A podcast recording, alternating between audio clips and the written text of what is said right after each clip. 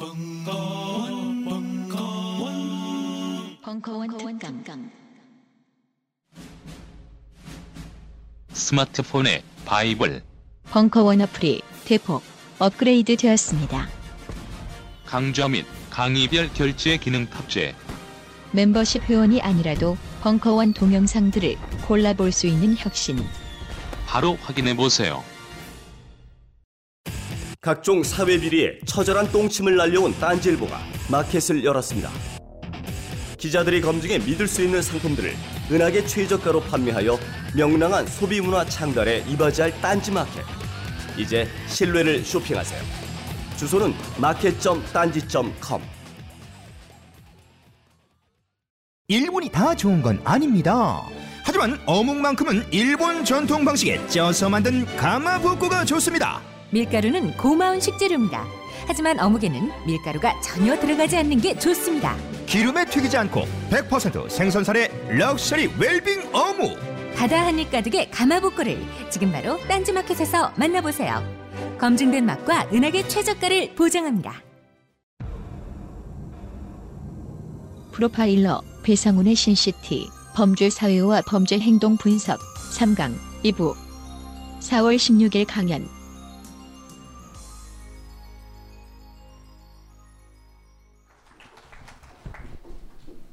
어, 질문이 있으시다고 하니까 질문을 저기 앞에 받고 마이크를 제가 아 마이크 이쪽으로. 그 우선 연세라는 표현을 쓰려면 몇 건부터 시작을 뭐 두 건부터인지 세 건부터인지 알고 싶고요. 그 다음에 지금 공통적으로 상당히 많은데 범죄 숫자가 그거를 사전에 다 알고 있었다라고 하면 그래도 숨어 있는 범죄가 더 많다 그러면 1년 내내 감시만 했다라는 얘기가 되거든요, 지금.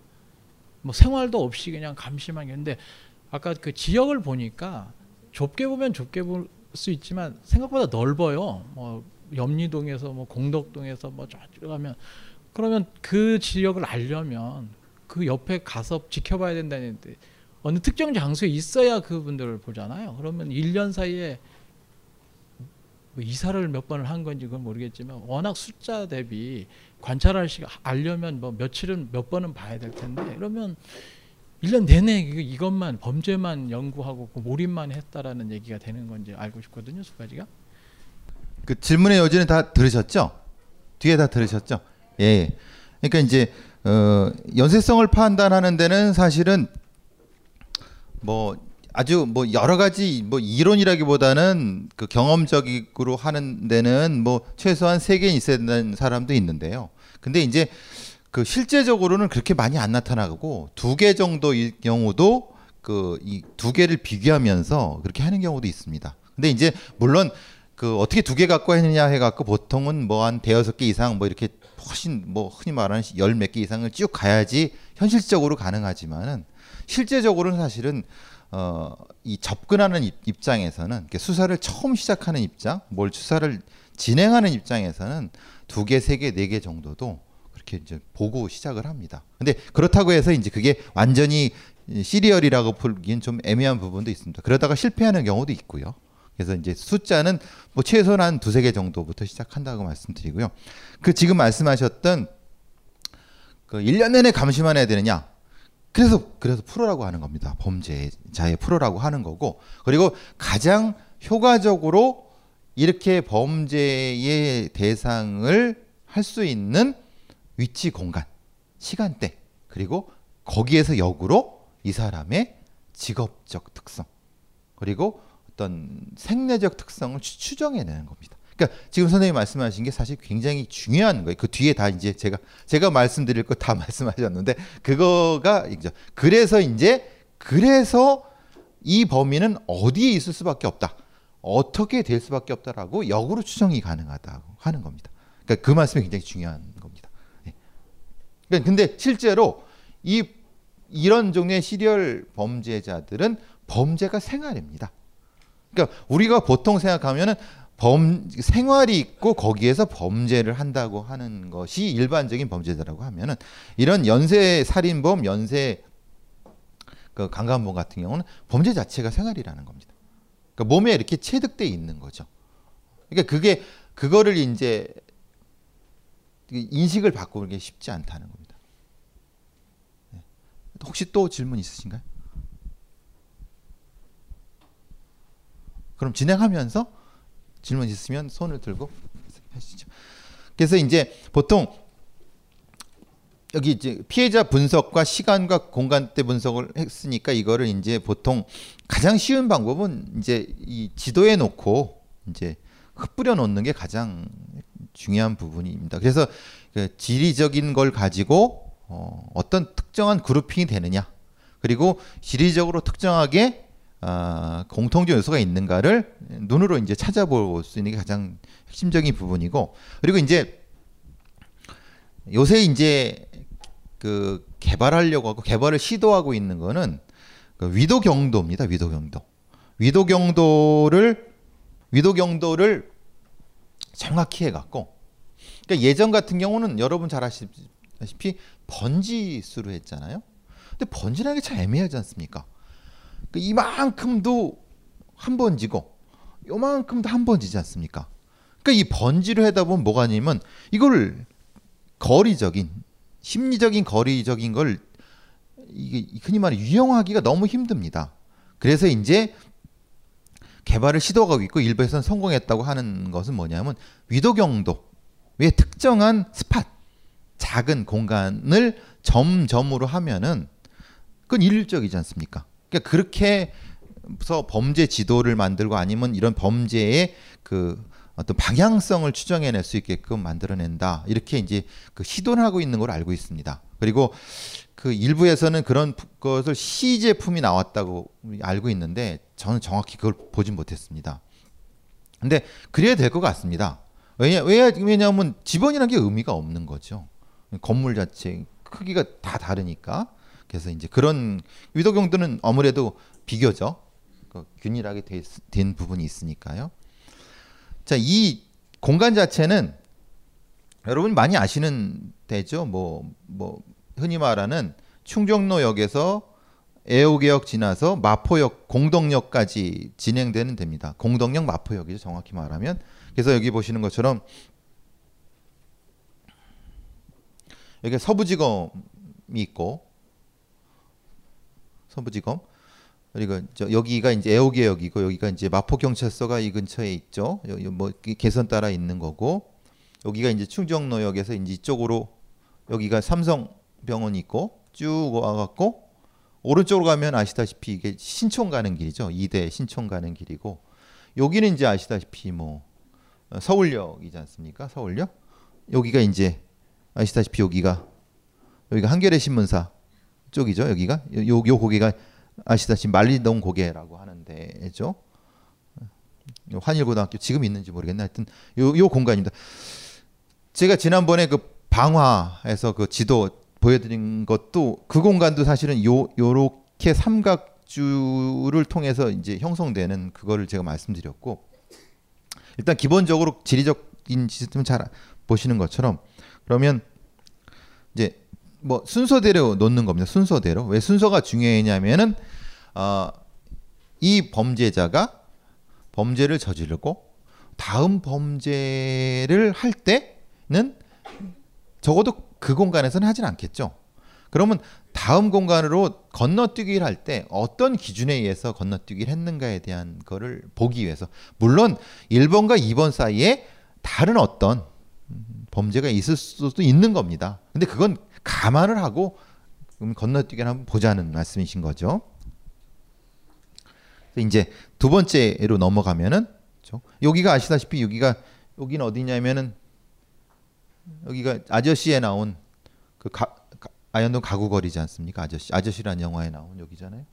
뒤쪽으로 지금은 이제 아시다시피 이쪽이 다 개, 그 개발되죠. 아파트가 다 들어서고 있는 데고 근데 이제 이, 이 당시만 해도 그게 아파트가 많이 없는 보통 그 일반 주택가가 많이 밀집해 있는 지역이죠.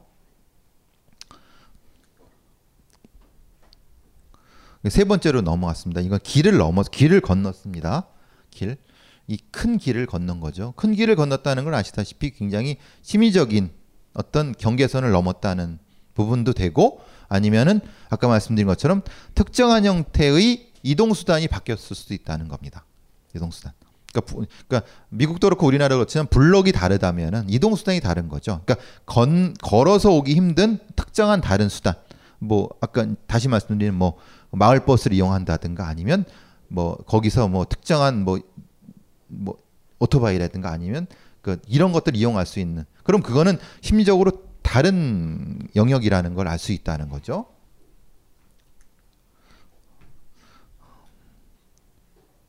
네 번째는 환일고등학교 그 넘어가서 어, 다섯 번째 또 길을 넘었죠. 만리동 그길그 여기 보시면 아시겠지만 길이 넓죠. 거기가 지금도 보시면 4차선, 5차선 거리이지 않습니까? 그리고 여기는 어, 이 공간은 고갯길입니다. 고갯길.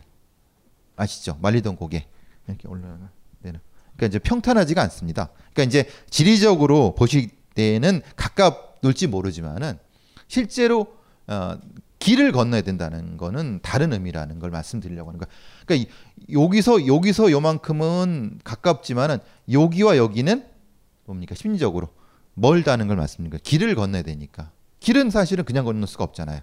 횡단보도가 있어야 되는 거. 그러면 적어도 어떻게 옵니까? 이렇게 올 수도 있는 그런 것들을 말씀을 드리려고 하는 거고요. 쭉 넘어왔, 넘어왔어요. 대신에 이제 요거는 이쪽 길 라인이죠. 이 길, 길의 이쪽 라인이죠.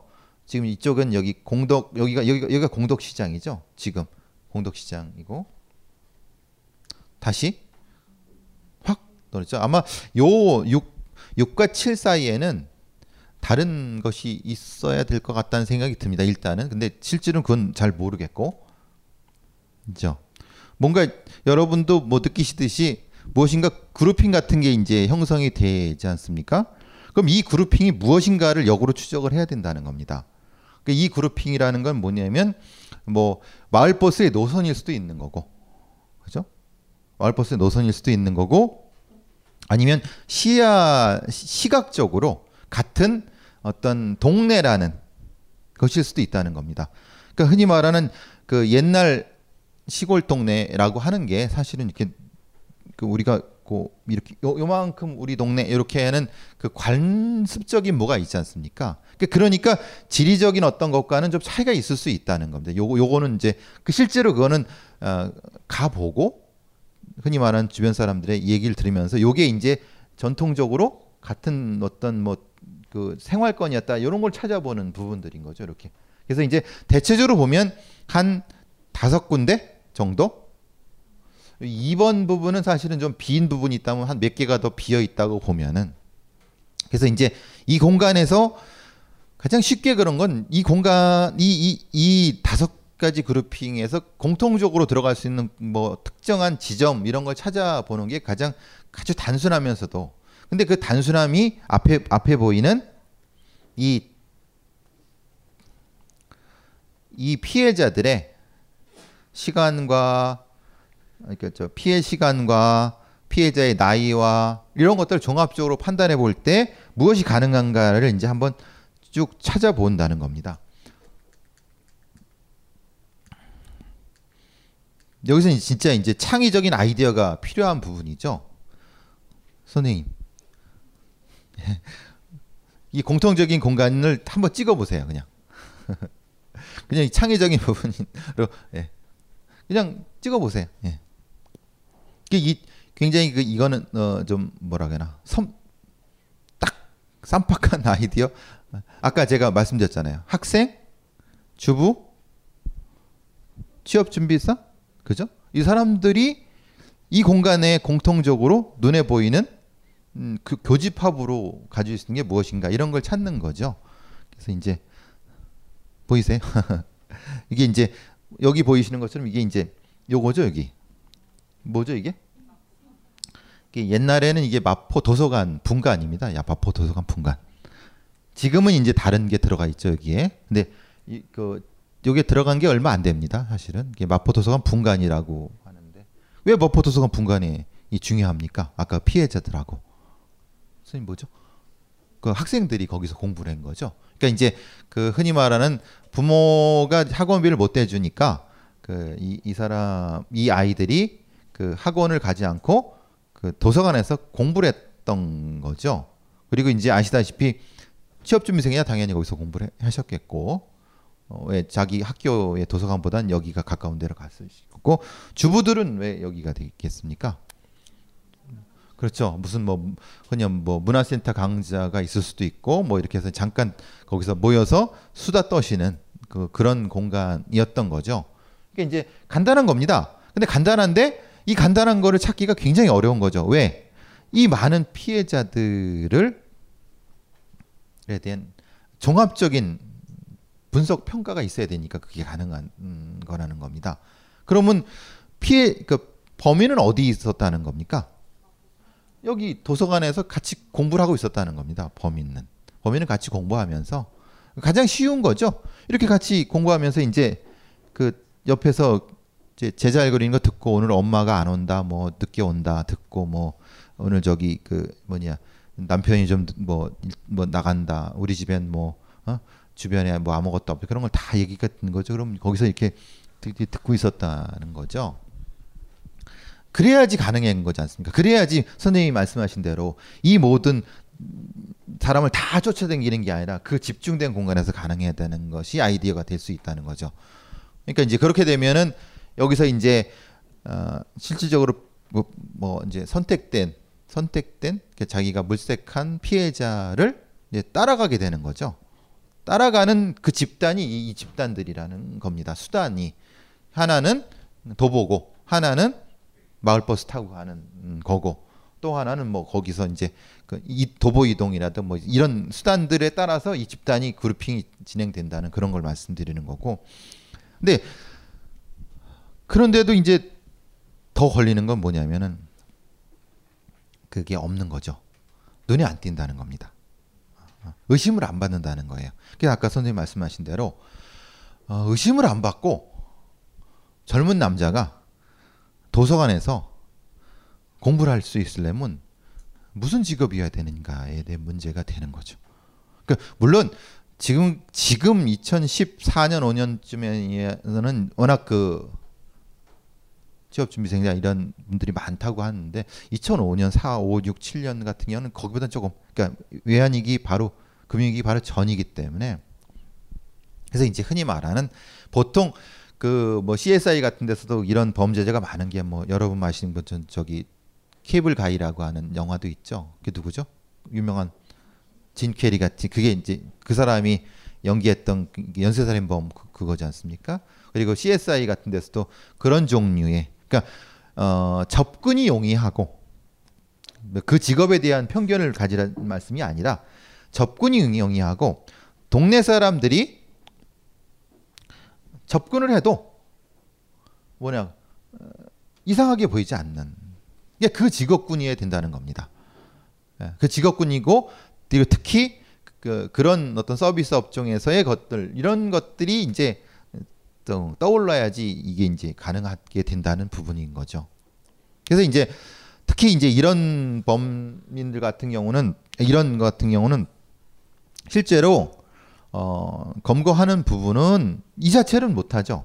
이 자체를 아까 말씀드렸지 습니까 어떤 증거라든가 아니면 이런 것들을 상당히 없앤 부분이고 그렇기 때문에 이거는 이제 흔히 말하는 뭐, 뭐 표현은 함정 수사가 아니지만 에, 이렇게 흔히 말하는 비슷한 형태의 범인과 유사한 시, 시각에서 아, 유사한 시각에서 관찰을 해야 된다는 겁니다.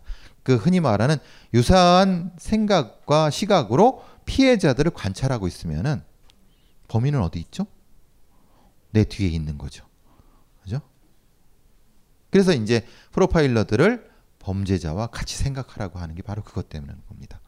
아, 그렇게 도로 댕기다 보면은 그렇게 하다 보면은 비슷한 사람이 나타나겠죠. 만물이 소생하는 봄을 맞아 벙커인들이 바람하지 않았던 1개월 수강권이 수줍게 태어났습니다. 한 달간 벙커원의 모든 강의를 제한 없이 시청하실 수 있는 수강권입니다. 그간 찜해놓았던 강좌들을 향해 고고싱. 1개월 수강권은 어플 전용과 PC 전용이 따로 있습니다. 자세한 사항은 벙커원 홈페이지를 참고하세요. 우리는 생각했습니다. 실외는 가까운 곳에 있다고. 우리가 파는 것은 음료 몇 잔일지 모르지만 거기에 담겨 있는 것이 정직함이라면 세상은 보다 건강해질 것입니다. 그래서 아낌없이 담았습니다. 평산네이처, 아로니아 친친친 지금 딴지마켓에서 구입하십시오. 안녕하세요. 딴지마켓 조립 PC 전문 업체 컴스테이션의 이경식입니다. 혹시 알고 계십니까? 용산 선인상가에 빛나는 1층 130호. 제 머리 때문에 빛나는 건 아니고요. 저희 컴스테이션이 여러분들을 기다리고 있는 곳입니다. 2014년 가을 저희 컴스테이션은 전국의 컴퓨터 호객님들을 탈출시켜 주기로 결심했습니다. 더 이상 용산에서 어리버리하게 돌아다니지 않아도 될 우리 딴지스를 위해 신뢰와 정직함으로 컴스테이션이 선인상가 1층 130호에서 여러분들을 기다리고 있겠습니다. 친절함이 무엇인지 경험해보고 싶으신 분들은 주저하지 마시고 놀러 오세요. 마음을 담아 설명드리겠습니다. 전국의 딴지스들이 엄지손가락을 치켜 세울 때까지 최선을 다하겠습니다. 지금 당장 궁금하시거나 나오시기 부끄러우신 분들을 위해 휴대전화도 개방해놓겠습니다. 011-892-5568번 전화 주십시오. 고맙습니다. 컴스테이션은 조용한 형제들과 함께합니다. 아까 말씀드린 것처럼 그 발생 현황 자체는 뭐 열린문 침입 뭐 이런 건지 통계적으로 그러는데 이 월별 7월 뭐 이런 건 뭐 같은 얘기가 되겠죠. 어떻게 되겠습니까? 열린문이나 7월이나 그죠?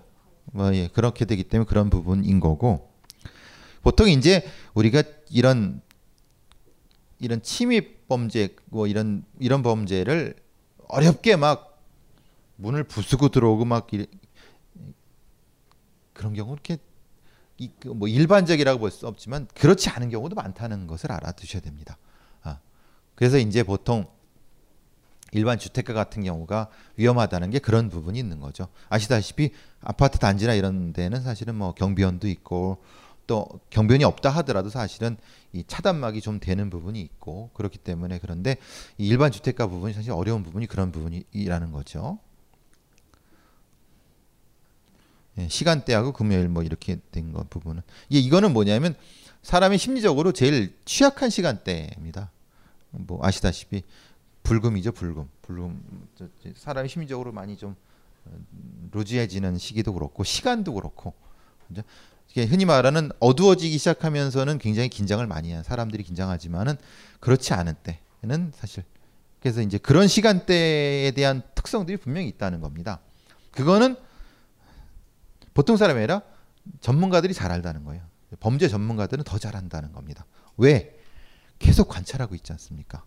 관찰하고 피해자를 평가를 하고 누구를 공격해야지 자기가 검거되지 않고 어, 효과적으로 효율적으로 범행을 할 수 있는가를 끊임없이 자기를 반복해서 하기 때문에 당연히 이런 최적의 것이 나올 수 있다는 겁니다. 어, 특히 이런 형태의 연쇄 범죄자들한테는 뭐 많이 아시는 것처럼 요런 요런 종류의 방범창이나 이런 건 아무 의미가 없습니다. 이거 이거는 뭐 저기 그 건축공사에서 일하는 빠루라고 하는 뭐쇠 지렛대 같은 걸로 이건 10초면 뜯어집니다. 사실은 뭐 그래서 이런 종 이런 데는 여성 혼자나 여성들이 못 살게 하지 않습니까? 이거 뭐 굉장히 위험하다고. 그리고 실제로 이게 여기가 이제 피해자의 집이라고 하면은 이게 못 올라갈 것 같죠? 금방 올라갑니다. 네, 아까 제가 뭐라 그랬어요? 그 뭘 신었다 그랬죠? 등산화라든가 그런 걸. 그러니까 보통 이제 이 그 체포항에서 나오게 나오는 얘기지만은 그 암벽 등반이라든가 이런 것으로 몸을 많이 단련을 합니다. 그렇기 때문에 쉽게 이제 기어 올라가는 거죠. 그러니까 이게 최적화된 범죄자의 모습인 거죠, 사실은. 그 범죄가 생활이기 때문에 그, 그렇게 가능한 겁니다.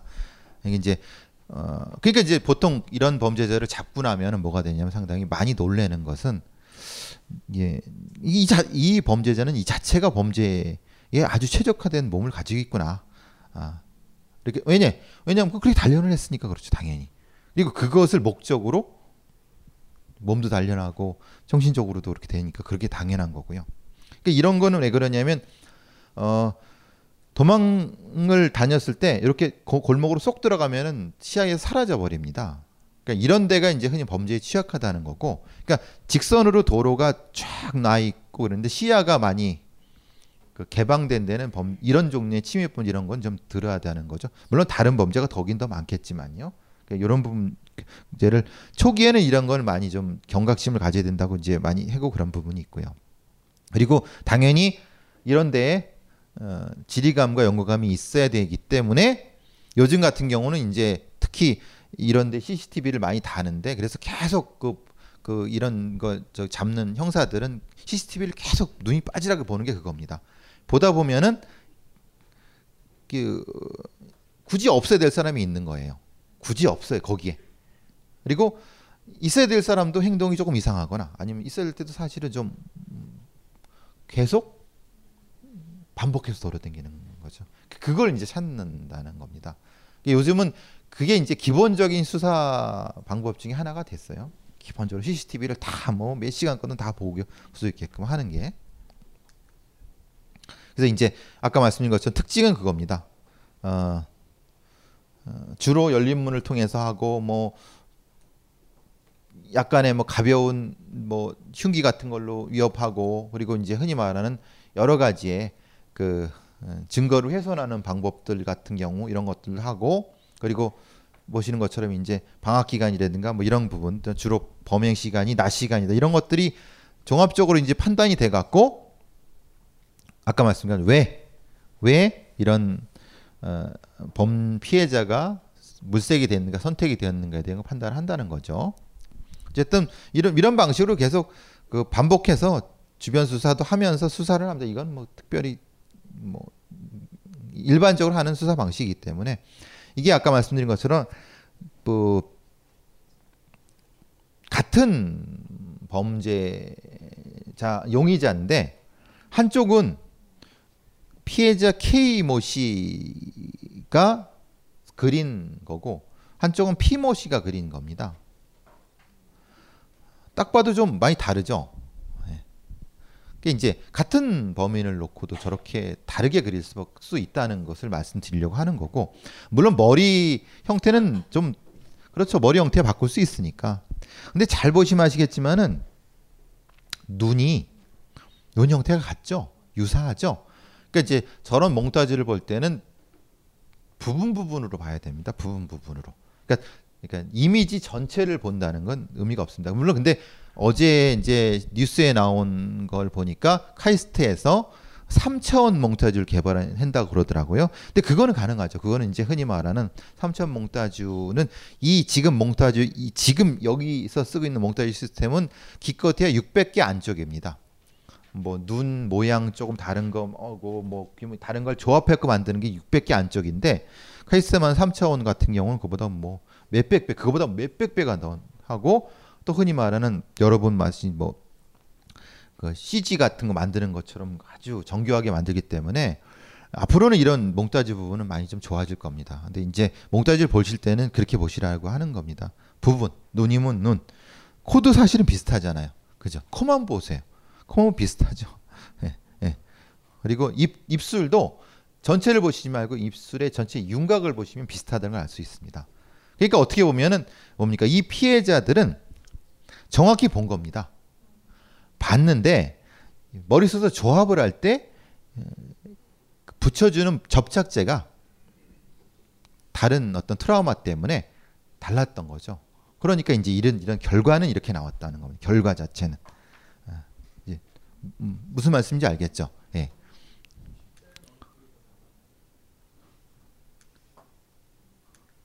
보세요 어디에 닮았어요? 실제 범인인데 좀 가렸습니다. 뭐 모르게 다르죠. 다 다르죠. 눈, 눈을 보여드리는 게 실제 실제 범인이기 때문에 신원을 알, 알리기 좀 애매한 부분인데 음, 개인적으로 연락으로 해오시면 실제 범인도 보여드릴게요. 근데 근데 이제 뭐 일, 공, 공개해서 이제 대중한테 힘든 거니까.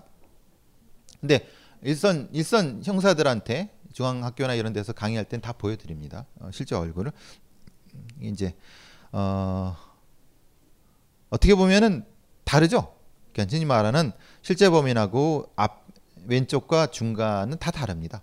아, 그거는 이제 에, 왜냐하면은 이 사람이 가지고 이 피해자들이 가지고 있는 그리고 이 이 범 범인이 범행할 때의 어떤 위압적인 그리고 심리적으로 제압하는 것이 다르기 때문에 어, 다르게 할 수밖에 없습니다. 그거는.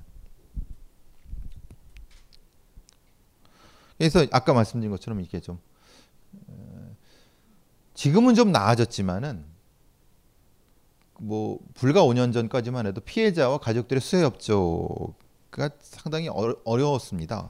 어려웠고 당연히 그건 어려웠던 건 아까 말씀드린 것 같습니다. 흔히 말한 진술을 받는 어, 사람 말하자면 경찰관이나 이런 사람들이 사실은 많이 어, 서툴렀고 어, 지금은 아시다시피 원스톱 센터 같은 데서 여자 경찰관이 그것도 훈련받은 여자 경찰관이 그걸 진술을 받기 때문에 많이 좀 경감이 됐고 또 진술을 녹화를 했기 때문에 여러 번 뭐 진술하지 않아요. 똑같은 그 고통스러운 걸 반복하지 않아도 되기 때문에 하는 부분이 있었기 때문에 그런 부분이 많이 좀 나아졌다고 볼 수 있는 거죠. 그런 면에서는 뭐 기본적으로 이런 족적 수사나 이런 것들을 합니다. 뭐 CCTV 수사도 다 하고 동일 전과자도 하고 뭐 이건 특별하게 그 연쇄강간범의 그, 그 어, 근거지 이론이라고 하는 거, 제가 그거 맞을 겁니다. 근거지 이론이라는 게 보통은 그 이 지리적인 공간에서 한 어, 요, 요, 요 공간에서 바로 옆 동네 제가 알기로는 여, 이쪽 여기라고 알고 있거든요. 서계동 쪽인데 여기가 서계동이죠. 서계동이라는데 서계동 처음 들어보셨나요? 여기 이제 서울역 가는 길에 서계동이라는 데가 있습니다. 이제 말하자면은 그러니까 늘 이렇게 걸어서 이동할 수 있는 그 정도의 거리. 그러니까 걸어서 이동한다는 건 편하죠. 왜냐하면 다른 자기 자의적으로 움직일 수 있으니까 다른 교통수단을 가지고 있지 않고 그 공간 이 정도가 그 연쇄관광분들이 가장 많이 산다고 얘기를 합니다. 그러니까 흔히 말하는 하나죠, 하나, 한 단위죠, 한 단위, 한 단위 정도, 한 단위 정도. 여기도 이제 요 정도. 그리고 그 뒤에 흔히 말 여기가 이제 망원동이죠, 이쪽이, 이쪽이 망원동이죠. 이쪽 더 가면 망원동 망원동 발발이 사건 때도 비슷한 그걸 추정해냈습니다. 그 저기 그거는 그쪽에서 팀에서 행 부분인데, 아, 그러니까 거기서 한 단위 정도, 한 단위 정도가 그러니까 쉽게 접근할 수 있는 한 번에 접근할 수 있는 그 정도의 거리에 가장 많이 거주한다고 합니다. 가장 많이. 예. 그리고 직업상도 직업상으로 사실은 그러니까 이, 이 이런 연쇄 강간범들이 직업이 없는 게 아니에요. 아까 말씀드린 그런 비슷한 직업을 가지고 있으면서 늘 사실은 직업은 그게 아니. 직업은 범죄자죠. 뭐 부, 부업 부업이 부업이 그거죠. 부업이 사실은. 그러니까 이제 좀 그 아까 말씀드린 그 저기 부업이 그 뭐죠? 컴퓨터 수리공 그런 것들입니다. 그러니까 사실은 뭐 크게 눈에 안 띄죠. 늘 있는 사람이지 않습니까? 예. 2005년 같은 경우도 그게 가능했던 부분이고 그러니까 그래서 제가 케이블 가이 말씀드린 게 그것 때문에 그런 겁니다. 케이블 가이 같은 경우도 그렇죠. 케이블선 깔아 돌아다니는데 아무런 의심을 하지 않는 그런 종류의 외모하고 직업적 특성을 가지고 있는 경우가 많다는 겁니다. 물론 그게 다는 아닙니다만은 그런 유형들이 많다는 거죠. 그러니까 즉, 그러니까 늘 하는 말씀이 그겁니다. 어, 삼성전자에 다니면은 그런 범죄하기가 쉽지 않죠. 왜냐하면 삼성전자에는 거기에 이제 갇혀서 있어야 되니까 그런 범죄하기면 밤에 해야 되지 않습니까? 근데 밤인데 밤도 뭐 그 삼성전자가 뭐 흔히 말하는 10시 이후에 보내지고 막 그러니까 그, 그, 그쵸 피곤하죠. 그리고 사실은 그걸 또 물 그죠 물색을 해야 되니까 그러니까 그런 사람들은 아마 저 직장 내 성범죄를 하겠죠. 말하자면 그렇지 않겠습니까? 그러니까 자기한테 제일 편한 효과적인 걸 하는 거니까. 근데 이건 이제 자유직업, 자유직업에 가까운 쪽은 이런 부분이라고 할 수 있다는 거죠. 이게 그런 것들이 사실은 많이 아이디어가 되는 부분이 있으니까요. 괜찮아요. 범인이 그러면 그 다시 온다고 그렇게 암시를 하잖아요. 예 예 예. 피해자한테. 그럼 그렇게 다시 간 적이 있는가요? 사례가? 아 예, 예, 예, 맞습니다. 실제로 어, 이 범죄자 같은 경우는 그 피해자의 그 인상이라든가 아니 저기 그 인적 사항이라든가 그 주민등록번호라든가 아니면 다른 여타의 가족 사항 같은 경우라든가 이런 것들을 거의 다 암기하거나 아니면은 이렇게 뭐 정확히 파악해 둡니다. 그래서 이 피해자가 취약한 부분을 이제 알고 있기 때문에 그건 그건 뭐냐면은 다시 자기가 접근해도 어, 위험하지 않다는 걸 알기 때문에 오히려 그쪽이 더 접근을 많이 하는 거죠. 그러니까 두 번, 제가 알기로는 세 번 정도 한 음, 있습니다. 그러니까 그 그거는 빨리 신고를 하고 다른 데로 이사를 했거나 이랬어야 되는데 에, 사실 그 뭐 이렇게 하기가 쉽지 않았던 게 상당히 안타까운 경우가 있었습니다. 보통 이제 그 오, 오, 마지막 주차에는 요 아주 디테일한 걸 또 말씀드리겠지만은 프로파일링에서 일반적으로 이제 많이 하는 부분들에 대한 거는 이건 첫 번째 중에 간단히, 간단히 말씀드렸었던 내용이죠. 근데 이제 좀 더더 말씀을 드리면은 사실 오늘 제가 뭐 저- 재판에 증언을 한- 한 부분도 있고 그래 갖고 어 사실은 이 그 이 공판 중심주의 그러니까 지금은 저 형사 재판을 실제로 실제 심리를 합니다. 말하자면 가서 오늘도 사실은 영화 같은 걸 찍고 왔는데 사실은 아주 굉장히 영화를 찍고 왔습니다. 뭐 어, 잠깐 말씀도 될까요? 그 예.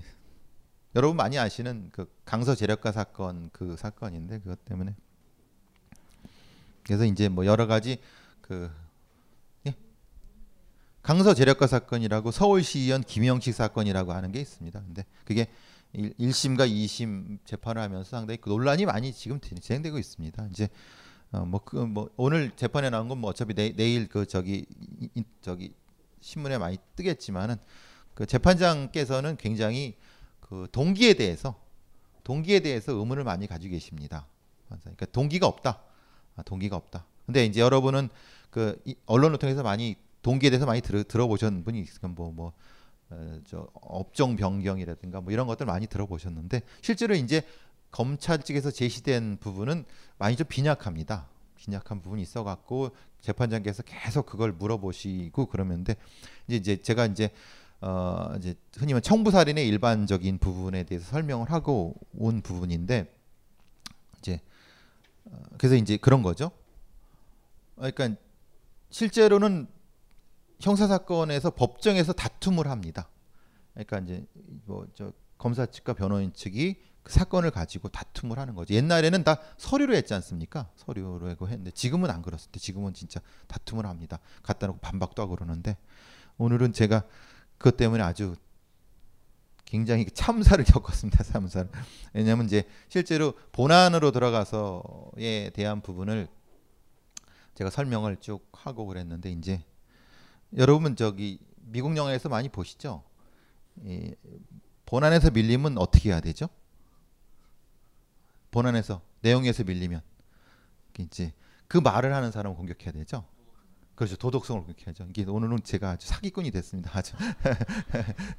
그래서 이제 그 검찰 검사께서는 제게 이제 이제 대학 시절 뭐 활동했던 것부터 시작해서 제 뭐 민노당에서 보좌관 했던 기억까지 뭐 그리고 어느 했던까지 뭐 그래서 왜 그런지는 알죠. 왜냐하면 색깔론을 지- 제기하려고 하는 거지 않습니까? 이제 김영식 의원이 야당 의원이고 또 저 한신대 총학생회장을 했기 때문에 그 저 새끼는 저 새끼를 그 저기 도와줄 수밖에 없다라고 이제 그걸 얘기를 하지 않았지만 은연중에 재판장이 듣게 이제 제가 레디앙이라는 데에서 조금 그게 좀 상당히 좀좀 색깔 있는 잡지에 했었던 걸 그걸 이제 꼭 제가 썼던 걸 다 다 긁어갖고 법정에서 다 읽었습니다.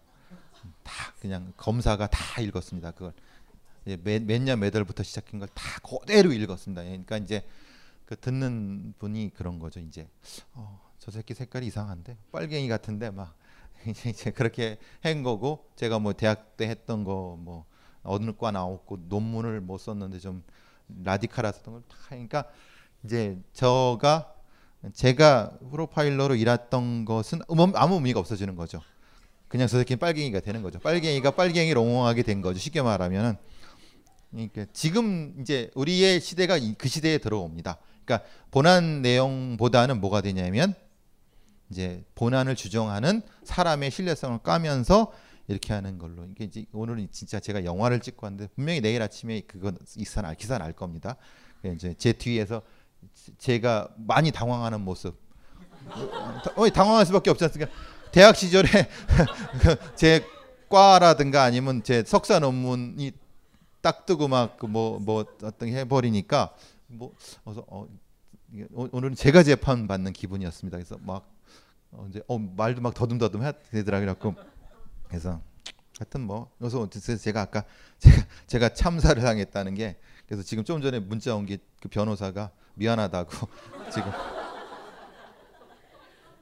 여기 지금 교수님 저희를 도와주시냐고 여러 가지로 힘드신 일을 당하신 것 같아 제가 마음이 편치 않습니다 이렇게 변호사가.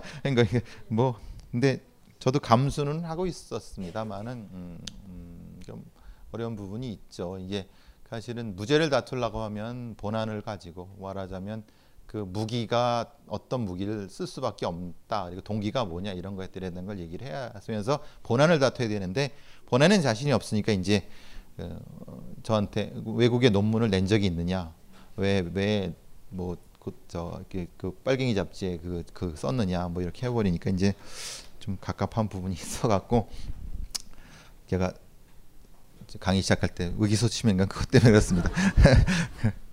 음, 하여튼 이해해 주시고 뭐 이해해 달라는 게 이제 뭐 그 상황을 이해해 달라는 게 뭐 의기소침한 거는 어쨌든 어, 이런 부분이 있어갖고 이제 흔히 말하는 앞으로는 더 더 이제 이런 범죄 전문가들이라든가 아니면은 그런 부분들에 대한 것들이 더 법정에서 실제로 막 다툴 부분입니다.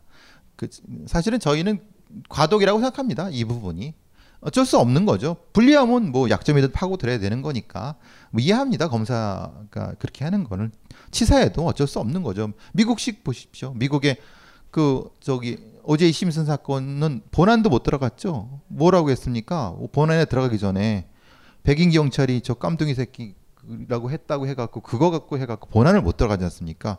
그러니까 본안은 분명히 죽인 거는 미국 사람이 80%가 다 알아요. 오제이 심슨이 백인 아내를 죽였다는 건 다 알아요. 80%가. 근데 본안을 못 들어가니까 사법 절차에 문제가 생겨버리니까 이제 그게 이제 무죄가 아니죠 사실은 이게 뭐라고 하죠? 그 기소가 아니 그 재판 자체를 못 들어가게 되는 그런 상황이 되는 거죠.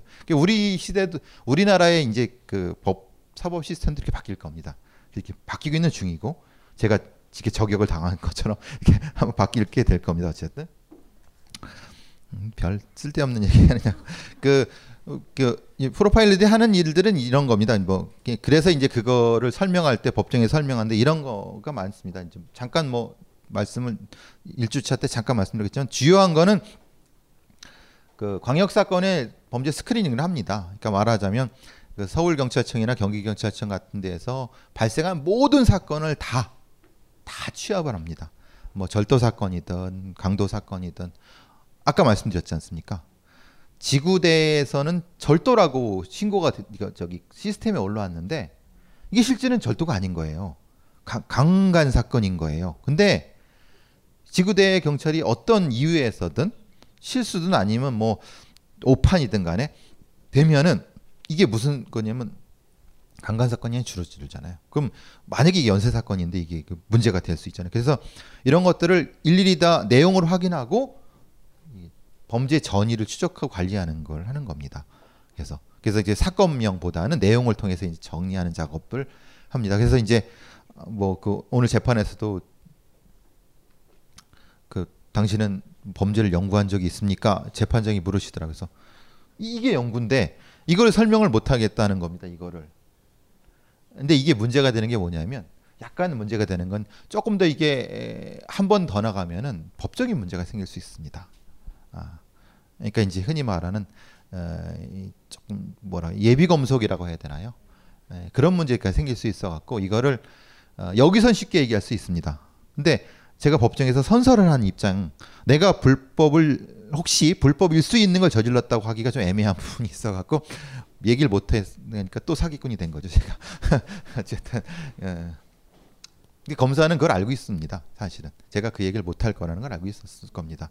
왜냐하면 어, 그 소스를 당연히 프로파일 논문에 다 쏘- 줬으니까 그러니까 자신 있게 그걸 질문을 한 거죠. 그러니까 제가 얼버무리는 걸 보고 이제 아 좋다 계속 그렇게 했겠지만 어쨌든 상황이 좀 그렇게 됐습니다. 어쨌든 그 면담 같은 걸 합니다. 이제 흔히 말하는 행동 분석을 하는 거죠. 실제로 용의자를 모셔와 갖고 예, 그래서 실제로 이게 진술을 분석하고 그 행동을 통해서 여죄를 탐지하거나 아니면 뭐 이렇게 하는 것도 하고 실제로 이제 현장에서 어, 현장에서 뭐 피가 얼마나 쏟아져 있는 상태에서 그것이 실제로 이제 살인 사건, 연쇄 살인 사건 이런 것들을 어, 실제로 분석하는 부분을 하는 거고요.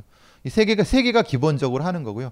나머지는 좀 시간이 계속 꾸준히 하는 게 미제 사건을 연구하고 미제 사건을 수사하고 뭐 저 흔히 말하는 기초 연구를 하는 작업들을 하고 뭐 이런 것들도 합니다. 이제 뭐 스트레스 관리나 제가 첫 번째 첫 주 앞에 그 경찰관 자살하는 거 말씀드린 것처럼 보여드린 것처럼 위기협상 같은 것도 하고 스트레스 관리, 피해자 관리. 이제 요즘은 피해자는 잘 안 하는데 그 별도의 피해자 전담 팀이 있어 갖고 하는데 이런 걸 주로 이- 주로 업무를 합니다. 근데 이제 이걸 설명하기가 너무 어렵더라고요. 그리고 이제 주로 이제 요새 같은 경우는 가족과 관련된 범죄를 많이 이러지 않습니까? 뭐 아시다시피 서초고 뭐 세모녀 강씨 사건이나 아니면 특히 이제 어뭐 김하일 사건 같은 경우나 그래서 이제 주로 강력 사건들이 가족과 관계 없는 사건도 종이지만은 가족과 관련된 게 많습니다. 이 가족과 관련된 살인 사건은 되게 잔인합니다. 그러니까 가족이니까 어떻게 그러려고 했지만은 가족이니까 더 잔인하게. 그러니까 말하자면 토막도 내고 말하자면 훼손도 심하게 하고 왜 그게 왜 그러냐면 그 자신의 그 감정이 그 행위에 들어가는 겁니다. 그러니까 나하고 상관이 없는 사람이라고 하면은 죽이면 죽이고 마는 거죠. 그렇지 않습니까? 죽이면 죽일 때까지는 폭력을 쓰는 건데 이게 그게 아니라 뭡니까? 죽이는 거 이상의 폭력을 많이 쓰기 때문에 특히 우리나라 같은 경우는 에, 가족과 관련된 범 관력과 관련된 부분에서 이, 이, 이 범죄 요인이 상당히 많이 독특하면서도 잔혹성, 잔인성을 많이 나타나는 부분이 있습니다.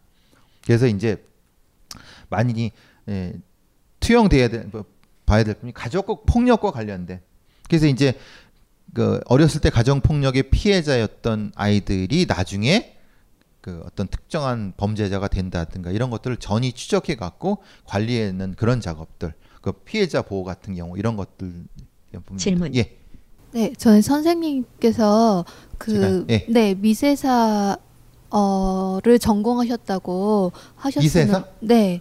가족사 네, 가, 가족 네. 생애사 예, 예, 네, 가족 가족사를. 예, 예. 전공하신 프로파일링을 한다고 예, 예, 하셨는데 선생님 전공과 관련됐기 때문에 범죄와 관련된 업무를 하시는 건가요? 아니면 다른 모든 프로파일러가 다 가족 범죄와 관련된 걸 하는 건가요? 그러니까 초기에는 흔히 말하는 이런 부분들을 잘 이제 이제, 이제 뭐 접근을 잘 안 했는데 안 했는데 이제 워낙 이런 사건이 많아지면서 신경을 많이 쓰게 된 거죠. 물론 특히 저는 더 많이 하고 있고요. 예. 그러니까 특히 이런 사건 관련된 부분에서 잔혹성이 많이 드러나면서 그러니까 이제 그런 잔혹한 부분이 가족과 관련된 부분인가 얼마나 연관이 되어 있는가에 대한 부분이 상당히 중요하게 들- 다가오는 거죠. 네. 그 이제 저는 더 특히 더 접근을 많이 하고 있고 다른 범죄 관련된 전문가들도 상당히 중요하게 많이 다루고 있는 겁니다. 전쟁이다! 모두 대피하라! 이 스마트폰 주인은 왜 맨날 전쟁만 하는 거야? 스마트폰으로 매일 전쟁만 벌이고 계시다고요? 이제 카카오 페이지를 열어보세요. 재미있는 만화와 소설들을 평화롭게 즐기실 수 있습니다. 지금 바로 구글 플레이 스토어와 아이폰 앱 스토어에서 다운받으세요. 카카오 페이지.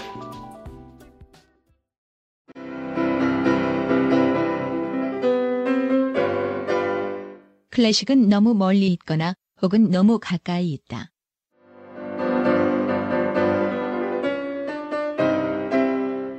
재수 없는 천재주의 예술사관이 아닌 시대 속 존재로서의 클래식 음악사. 지휘자 겸 피아노 박사의 실연과 함께하는 퍼포먼스형 강좌. 시대 정신과 음악 양식 모두를 아우르는 입체적 이해.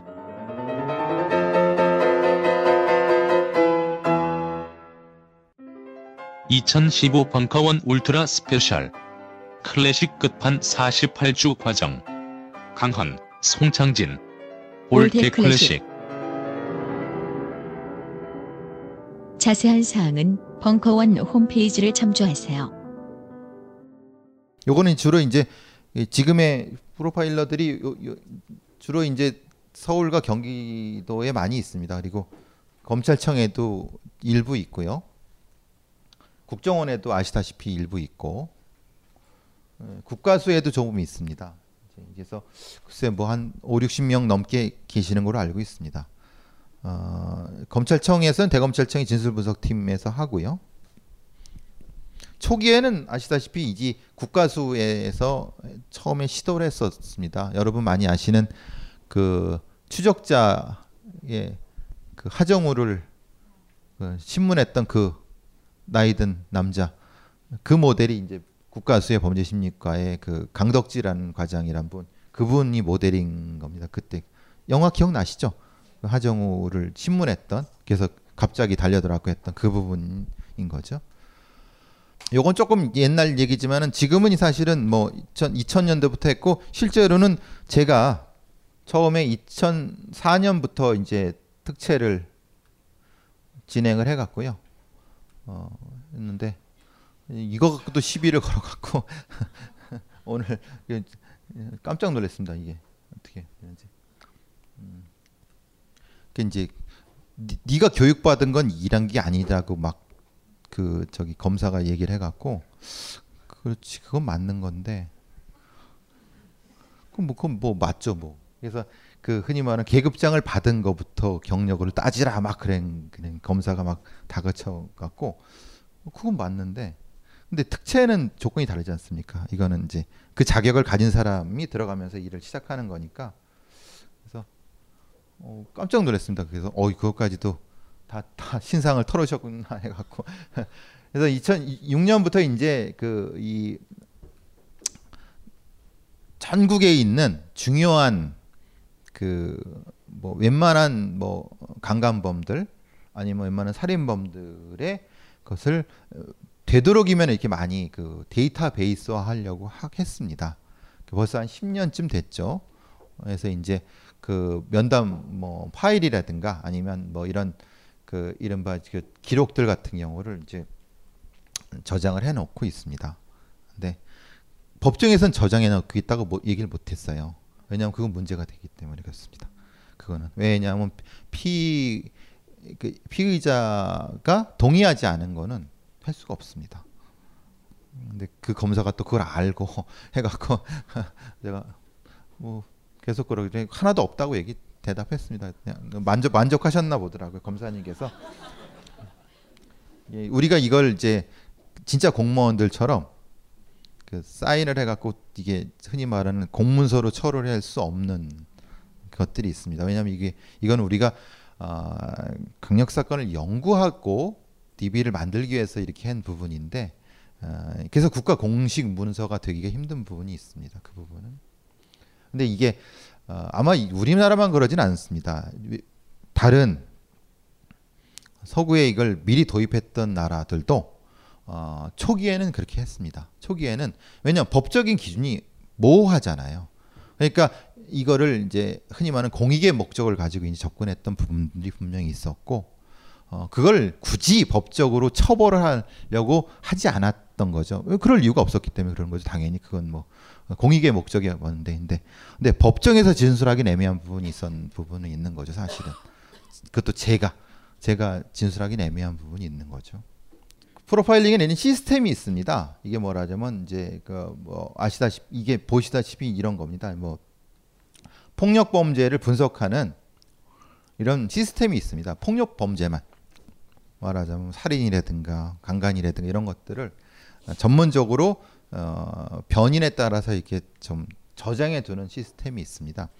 뭐 우리는 ViCAP이라고 하고 뭐 저기 영미권 특히 캐나다 같은 데서는 ViCLAS라고 하는 경우도 있고 시스템은 여러 가지로 부르지만 어쨌든 보통은 이런 어떤 시, 컴퓨터 DB화된 시스템에 넣어 갖고 그것을 어, 통계적으로 처리해서 실제로 발생하는 사건의 유형을 거기에 맞게 분류하는 작업들을 합니다. 그러니까 프로파일링이라는 게 사실은 뭐 사람의 어떤 뛰어난 능력 그 그거 저, 그건 아닙니다. 그거는 그것도 필요한 부분이고 기본은 이런 시스템이 수반이 돼야 됩니다. 그러니까 수많은 올해에도 있고 작년에도 있는 수많은 모든 거의 대부분의 사건들이 다 DB화돼서 그거를 가지고 요인을 가지고 이제 이걸 이제 시스템을 돌려서 거기에 맞는 거에 따라서 분석을 해낸 겁니다. 그래서 그걸 이제 여기 보시는 스카스라는 시스템이라고 합니다. 그래서 우리가 지금 저기 우리 경찰에서 하고 있는 게뭐 과학적 번세 분석 시스템의 스카스라는 개념을 가지고 있어요. 지금은 조금 바뀌었다고 얘기 들었는데 기본적으로 이것이 모태입니다. 거기서 말하는 그런 거죠. 말하자면 특정한 흉기를 사용했는가, 그 흉기가 어떻게 사용했는가에 대한 것이 에, 누계된 누적된 데이터에 의해서 쭉 시스템에 나타나게 되어 있습니다. 네, 그거를 사실은 우리나라에서 뭐, 뭐 아주 소수밖에 못 봅니다. 아, 그래서 그게 좀 안타까운데 나중에 아마 어, 이- 좀 이런 데이터를 개방할 수 있는 시- 시대가 조만간 오면 한 뭐 4, 5년 뒤에 오면은 어, 자유롭게 그 연구를 통해서 오히려 많은 사람들이 그런 연구를 해보게 되면은 사실은 더 도움이 되지 않습니까? 근데 우리는 아직 우리의 행정 시스템은 다 막 숨기려고 하는 것이 더 훨씬 많습니다. 어, 왜냐하면 어떤 범죄의 수법도 다 숨기고 숨기. 근데 숨겨질 수 없거든요. 인터넷 가면 다 알지 않습니까? 그러니까 오히려 자기들만 숨기는 거죠. 저는 그렇게 생각합니다. 제가 뭐 여담입니다만 이런 강의를 하는 이유도 이게 뭐 쇼킹한 걸 봐야 될 것보다는 뭐냐면 이런 것들을 대중적으로 알아야지만이 범죄 예방이 가능하다는 겁니다. 그러니까 대중을 통한 범죄 예방이 돼야지 실질적으로 안전한 사회가 되는 거지 소수만 아는 지식을 통한 범죄 예방은 의미가 없는 겁니다. 그놈들이 돌아버릴지 어떻게 알겠습니까? 소수가. 그게 엘리트주의의 폐해 아니겠습니까?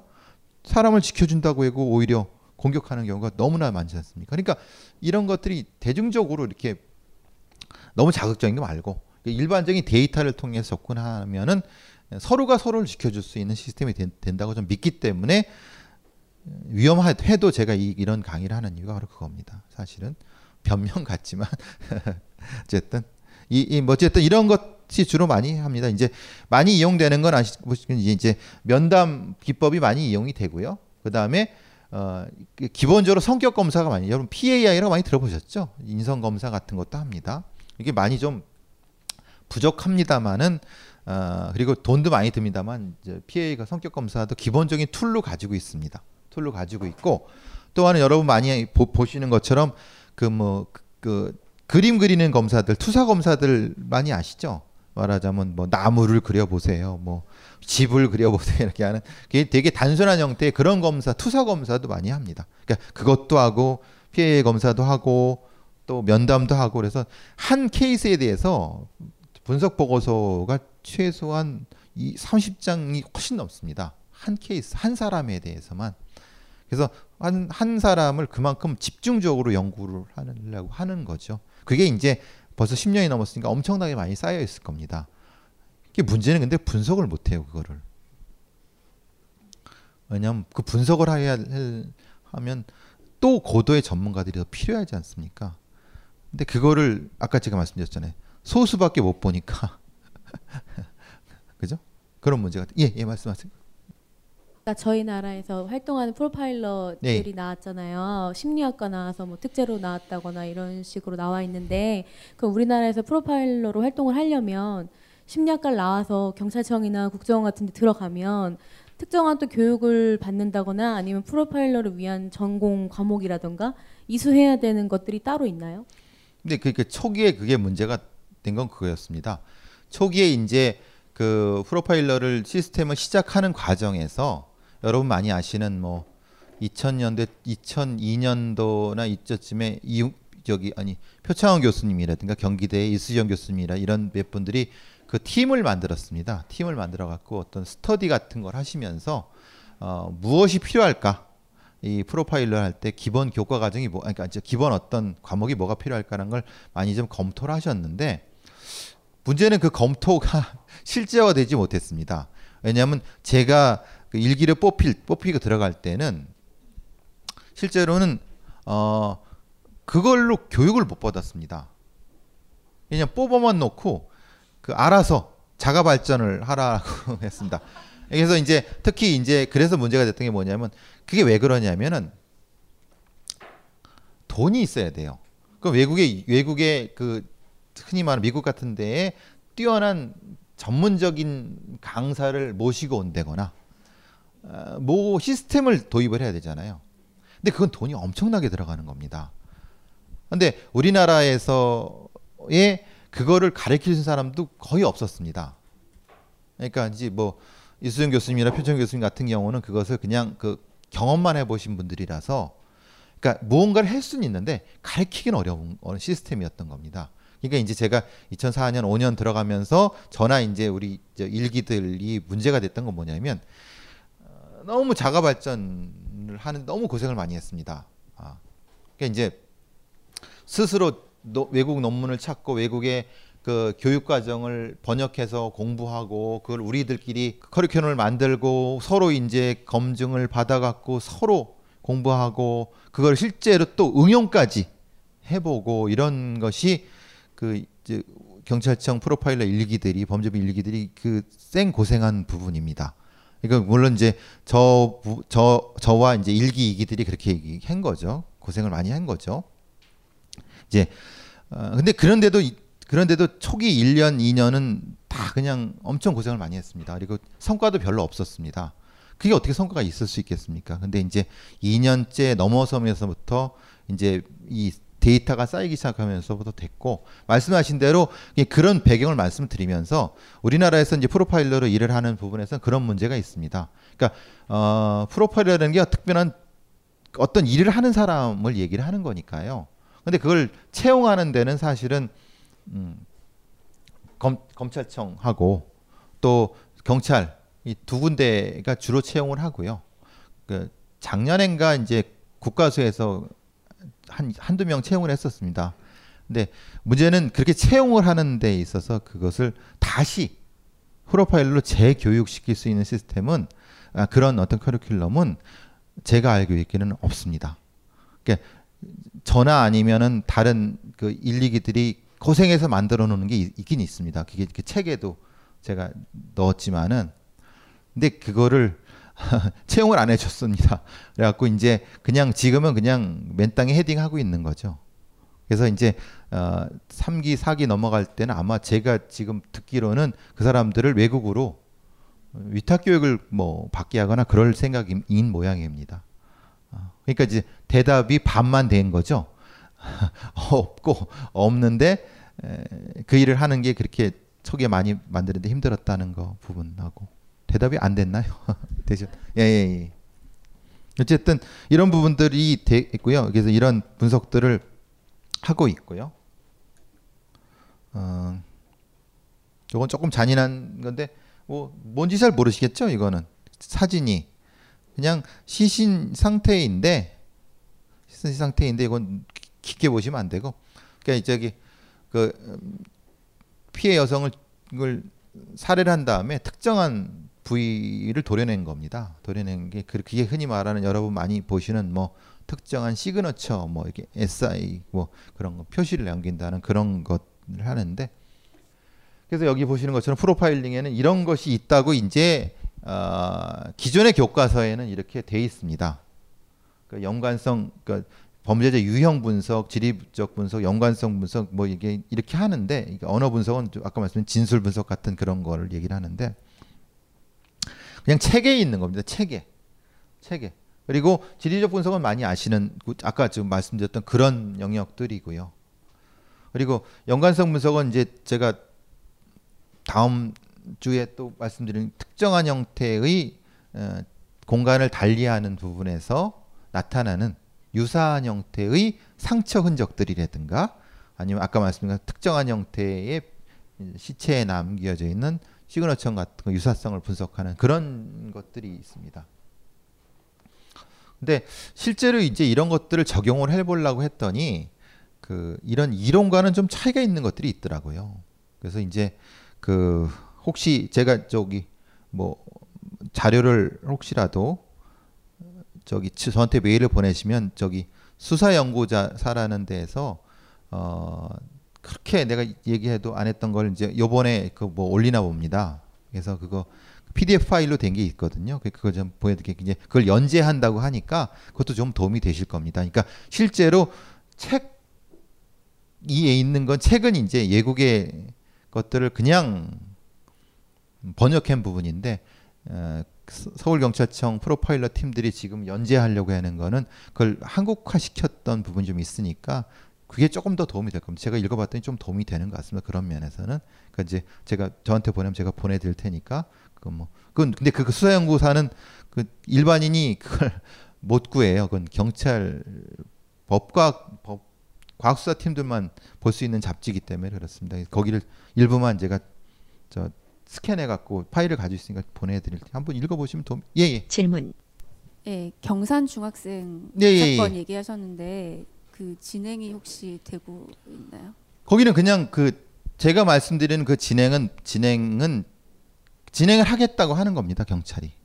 그게 진행이 안 되는 거죠. 근데 그게 원래는 이제 경산시에서 일어났던 거기 때문에 그렇죠, 예. 근데 이게 지금 서울에 계신 지금 교수님까지도 그 사건에 지금 조사를 하고 계신 거 아니신가요? 그죠 이제 거기는 저 애- 저기 궁금한 이야기 Y에서 예. 어 저기 그걸 분석해 달라고 해갖고 아. 예 하고 있는 거지 보통 사람들이 관심이 가진 건 아니고요. 그러니까 그게 이제 경산시 경찰들이 해결하지 못해서 교수님한테 간 게 아니라 그 궁금한 이야기 경찰 경산 경찰은 예. 어 그냥 그냥 그냥 사고사로 그냥 결론을 내리려고 했는데 했는데 궁금한 이야기 Y SBS에서 관심을 가지니까 그냥 그냥 좀 덮기는 좀 애매하고 그래서 그냥 그것도 검토해 보겠다라고 진행 과정이라고 들었습니다. 그 SBS PD한테는. 예. 그래서 보통 그런 경우가 많습니다. 그러니까 이제 이렇게 했는데 유가족이라든가 아니면 방송 쪽에서 관심을 많이 가지면 그냥 엎으면 그냥 닫아버리면 심각한 문제가 생기니까 그냥 아, 하고 있다라고만 얘기를 하는 경우가 많습니다. 근데 그걸 하고 있는지 안 하는지 모르죠. 근데 보통은 어, 잘 안 하는 거죠, 사실은. 그래서 그래서 그래서 이제 지난번 말씀드린 것처럼 경찰서 앞에 피켓 들고 시위하는 유가족들이 많은 겁니다, 사실은. 그래서 어, 어쨌든 했으면 좋겠습니다, 제 생각에는 그거를 다른 쪽으로. 예, 어쨌든 그, 그 그건 말씀드렸죠. 이건 이제 교과서에 있었 이, 상에 있는 거라고 말씀을 드리고요. 그래서 뭐 이런 어쨌든 이런 것들이 있는데 그 요거는 여기보다는 그 파일로 보시는 게 더 그 실제로 이거, 이 문구보다는 실제로 시, 시- 저기 시신의 그 상태를 보면서 보는 게 훨씬 더 같습니다. 어 뭐 다른 것보다는 약간 이거 말씀드리고 이렇게 이런 그 최면 수사도 하는데 에, 사실은 최면 수사 같은 경우는 어 음, 신뢰하는 부분도 있고 신뢰하지 못하는 부분도 있습니다. 왜냐하면 그 사실은 이제 최면이라는 게 그 여러 가지 면에서 좀 많이 도움이 된 건 맞는데 최면에는 오류가 많습니다. 갖고 왜냐하면 유도하는 사람에 따라서 여러분 레드선 그, 그 교수님 보이시잖아요. 전생을 보고 그런 게 사실은 그게 뭐 어떻게 저 저로도 이해가 안 되는데 이제, 이제 유도를 잘 아시는다고 하는데 그걸 또 비난할 수는 없는 거고. 근데 이제 이 최면의 가장 큰 목적은 그겁니다. 아, 가장 편안한 상태에서 아, 기억에 블러킹된 걸 차단시 저, 덜어주는 것인 것이죠. 그러니까 그 정도에서는 과학적인 에, 방법이라고 전 알고 있습니다. 근데 그것을 넘어가는 그러니까 전생을 보거나 이런 거는 저는 아직 뭐 그걸 못 믿겠습니다. 이제 기억에 막힌 걸 뚫어주는 정도에는 과학적이라는 걸 알고 있습니다. 그것도 그만큼 여러 가지 케이스를 통해서 이렇게 검증이 된 거니까요. 질문. 그 가족 범죄가 그러니까 우리나라 같은 경우 상대적으로 외국에 비해서 비율이 높은가요? 그리고 하나는 프로파일링의 범죄 그 사건 뭐 범인 검거율이 일반 형사보다 훨씬 높습니까? 얘긴 들으셨죠? 이게 가족과 관련된 범죄가 특히 가족을 대상으로 하는 범죄는 훨씬 높습니다. 두 배 정도 높습니다. 그러니까 가족을 범행의 대상으로 하는 거는 왜냐하면 우리가 이제 상속 제도라든가 아니면은 가족 내부의 스트레스, 가족 갈등이 에, 시스템 자체가 좀 높기 때문에 그렇게 그런 비율이 나타나는 것 같고요. 프로파일링으로 인해서 만든 것은 그러니까 뭐 사실 그큰 차이 부분은 없습니다. 왜냐하면 이거를 그걸로만 잡았다고 볼 수는 없기 때문에 그러니까 이만은 이걸로만 프로파일링만 해서 수사를 해- 진행 처음부터 끝까지 했다고 하는 건 없기 때문에 지금 우리 상으로는 사실 많이 아시는 뭐 유영철 사건이라든가 뭐 다른 사건 같은 경우도 그거를 나중에 분석을 한 부분이지 그걸 가지고 잡은 거는 그게 아니거든요. 그러니까 그렇게 논하기는 힘든 것 같습니다. 비슷하다고 볼 수 있겠죠. 질문. 우리나라 가족 범죄가 특이하다면 어떤 부분이 좀 특이한 건가요? 이게 말하자면은 특히 이제 어, 뭐 가족 범죄라고 하면 우리가 쉽게 말하는 동반 자살이 더 많은 겁니다. 흔히 말하는 아이를 죽이고 자기도 죽는. 근데 문제는 아이를 죽였는데 자기는 안 죽는 어, 그런 법- 그런 것들이 많다는 겁니다. 그러니까 독특한 거죠. 그리고 주로 이제 얼굴이라든가 이런 특정한 어떤 그 이제 상당히 잔혹성이 느껴질 수 있는 공- 그것을 고- 많이 공격하는 부분 이런 부분이 조금 특징이라고 볼 수 있는 것 같습니다. 예, 다음 주에 뵙겠습니다. 감사합니다.